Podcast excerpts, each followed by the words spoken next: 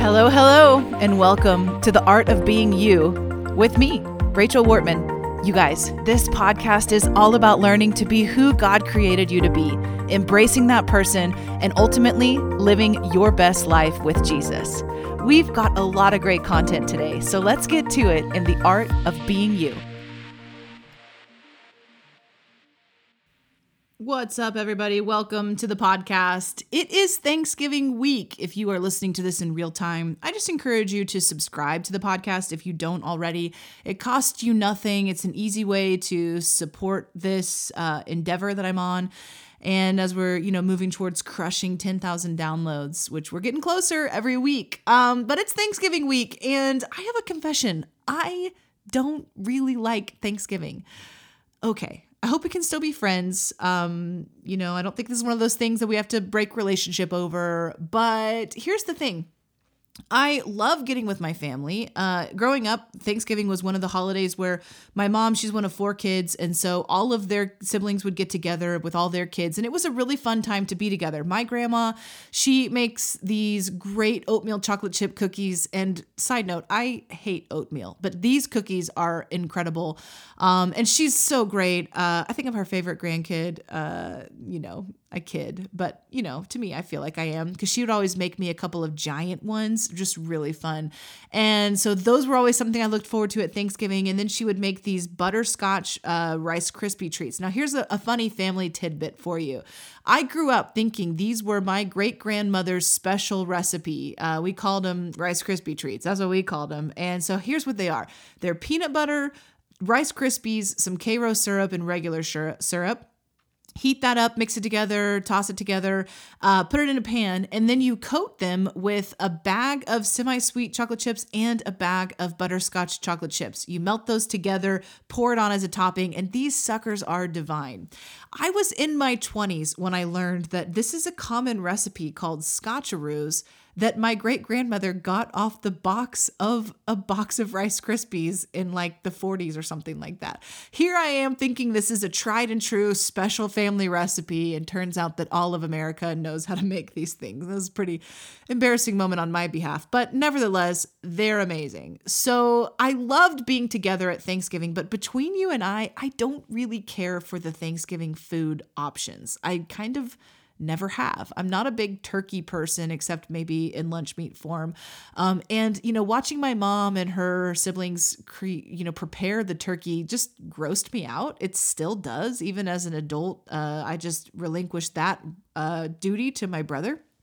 And then we would have these noodles that my grandma would make. They're sort of like a dumpling style noodle. And I do, they're homemade. I do really like those. But I was not a mashed potato fan. I liked the green bean casserole and everything else on the buffet, except maybe the rolls, were just stuff that I was not interested in. But of course, as a kid, you don't have much say in what your parents make. So when I was a uh, sophomore in high school, junior in high school, maybe somewhere around there, sophomore, I had to have my wisdom teeth taken out. And so my brilliant idea was, you know, I don't like Thanksgiving, so I'll do it the week of Thanksgiving. Won't have to miss any school. So my mom takes me, I get the wisdom teeth taken out the day before Thanksgiving, like an idiot. Because if you have ever experienced FOMO, when you cannot eat anything, even the stuff that you don't like all of a sudden becomes the thing you want the most. And I will never forget laying on the couch with ice bags on my puffed up cheeks while my whole family, like 25 of us, went through the buffet eating this food that all of a sudden smelled like the Holy Grail itself. And here I am thinking, maybe I don't hate Thanksgiving. The next year rolled around, and no, it's true, I do. So I've sort of owned it as an adult that Thanksgiving is my least favorite holiday. In fact, I think I like Halloween more than I like Thanksgiving, and I don't really like a lot of things about Halloween. So that's saying something. That being said, I want to talk about the act of being thankful, uh, even though I'm not a big fan of Thanksgiving. So, when I was in college, my pastor used to have us do this challenge. They called it the Thankfulness Challenge. And the goal was to get up in the morning of Thanksgiving early and spend an hour writing down everything you are thankful for. Now, I tried this challenge a couple different years, and within 30 minutes, I was starting to be thankful for things like water and oxygen because I was really struggling to come up with that many things. Maybe I'm a fast writer or a fast thinker, I don't know. But I would encourage you, if you've never done something like this, maybe take this as the year because even though 2020 has been difficult, there's still a lot to be thankful for. And sometimes we have to push ourselves to click into a gear of thankfulness. It's interesting. The Bible has a lot to say about thankfulness. There's a lot in there about how a thankful heart prepares the way for the Lord. And I think psychology is actually proving this uh, for us in modern times because what we're learning through psychological studies is that the thing that we focus on is the thing we begin to gravitate towards. You may have heard it said like this that what you behold, you become it's actually a, a, true thing. It's a proven principle that when you are focused on something, you go after it. In fact, Jesus himself talks about it when he says that where your treasure is, there your heart will be also. What does that mean? That means that the thing you can't stop thinking about is the thing you will move your life towards. If you cannot stop thinking about getting married, then you're going to move towards dating sites, towards pickup lines, maybe, towards, you know, trying to get to know somebody. And everybody is viewed through the lens of, are you the one? If you are trying to make money, if you're in a commissions based career like real estate or something like that, you know, every person you talk to, if that's your sole focus, making money, every person you talk to begins to be seen as a client. Uh, in, in our brokerage, you know, we encourage people to think about it like you're serving someone instead of using them for your purposes. Because when you begin to think that you're using someone or they are like uh, someone that you can consume to get to your goal, then you begin to kind of get a little bit weird. This is a really biblical principle.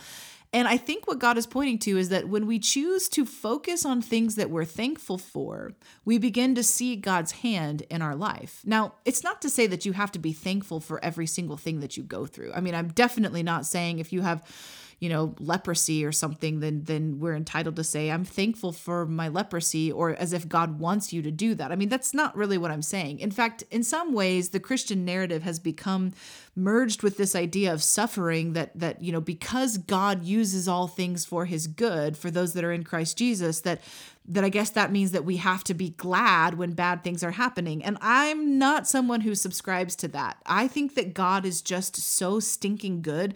He can't help but turn bad things around. But just because he can and will turn it around doesn't mean that you should sit there telling yourself that it's not hard, that it's not difficult, that it's not painful. I mean, sometimes that's called denial. But a thankful heart prepares the way for the Lord. So, what an interesting concept, right? So, my question to you today would be what is it that you're wanting God to come and do in your life? What kind of thing needs to be prepared for for you? Like when you think about your life and you're thinking towards where you want to go, what direction you want to lean in, what needs to be prepared in you and how can thankfulness set you up for that?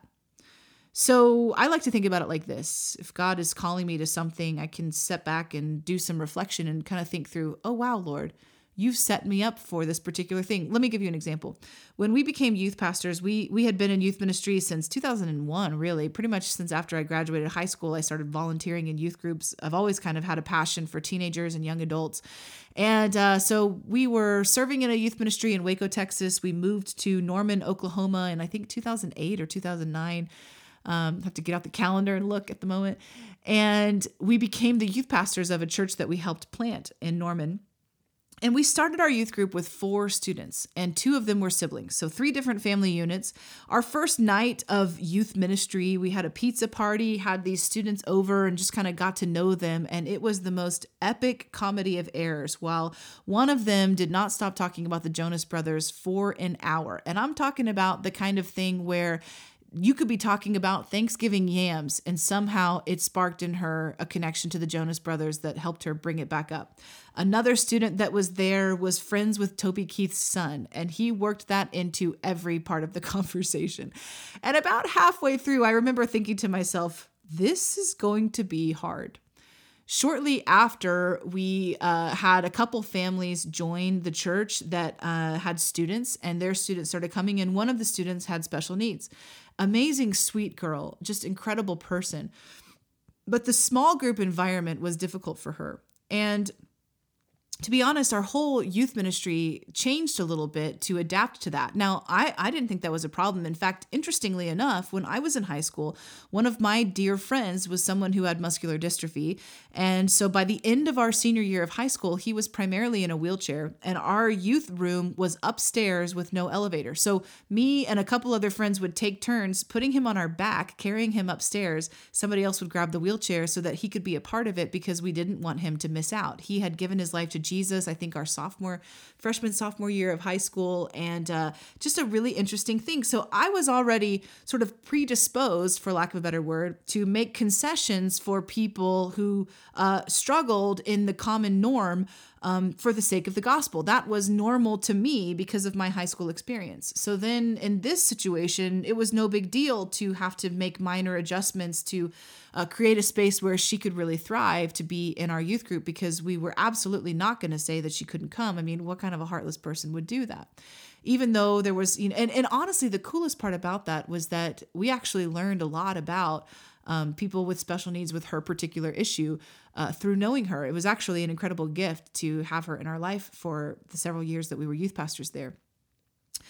And then we moved from Norman to Oklahoma City to plant a church. And the beginning phase of our church was incredibly awkward. Lots of small moments, lots of moments where there would just be a very small handful of people in the room. And if you've ever been a pastor, that is an incredibly difficult thing emotionally to navigate. And I found myself multiple times going back to these moments where our youth ministry was very, very small and there was a lot of awkward things that would happen, a lot of awkward interactions with, you know, a varying degree of different ages. And I began to be thankful for the way that God had prepared me emotionally. Even though the skill set was not necessarily the same, the toughness of my heart to not give in to frustration was there because He had prepared me prior.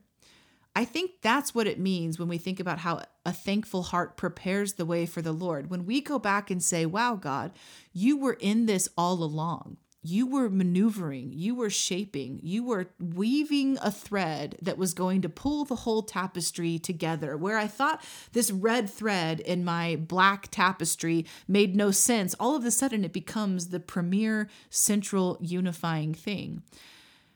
A thankful heart prepares the way for the Lord. One of the things that I like to do around Thanksgiving is is to make myself choose something I'm thankful for for everybody in my family. Different years that's been a real struggle.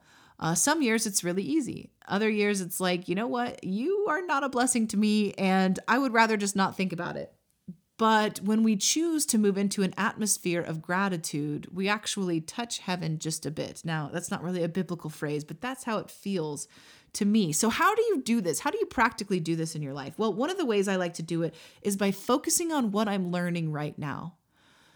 Focus on what God is doing to you, in you, through you, in this moment right now. So you've heard me say this a bunch of times. It's in my book. Uh, I wrote a book last year, put it out. Uh, You'll get out of it when you learn to love it. Pick it up. It's a great, it's a great read.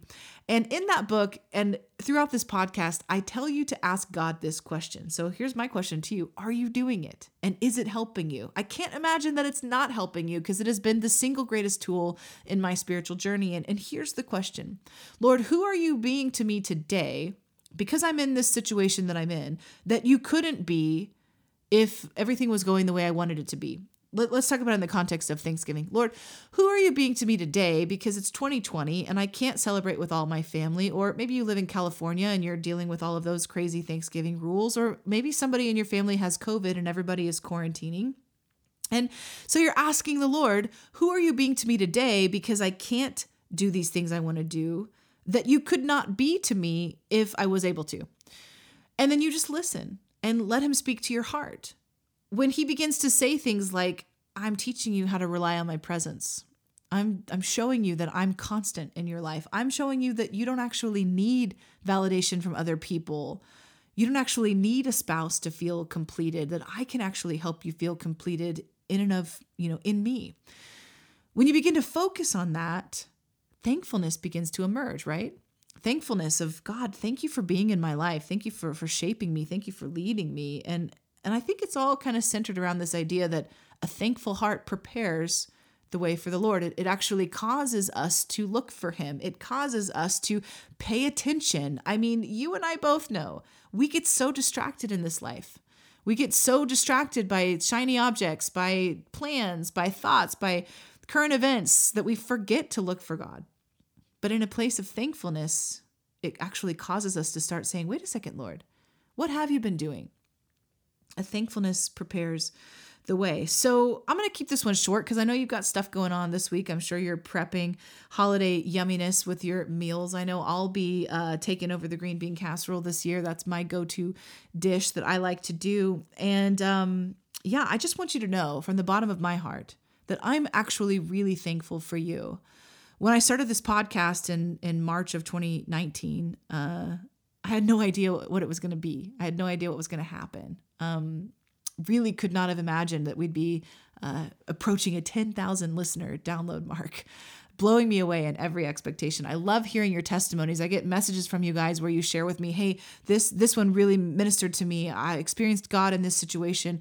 I love hearing that. I could never have imagined what God was going to do through these moments that we share together. And I want you to know if if nobody else in your life is thankful for you, I am thankful for you.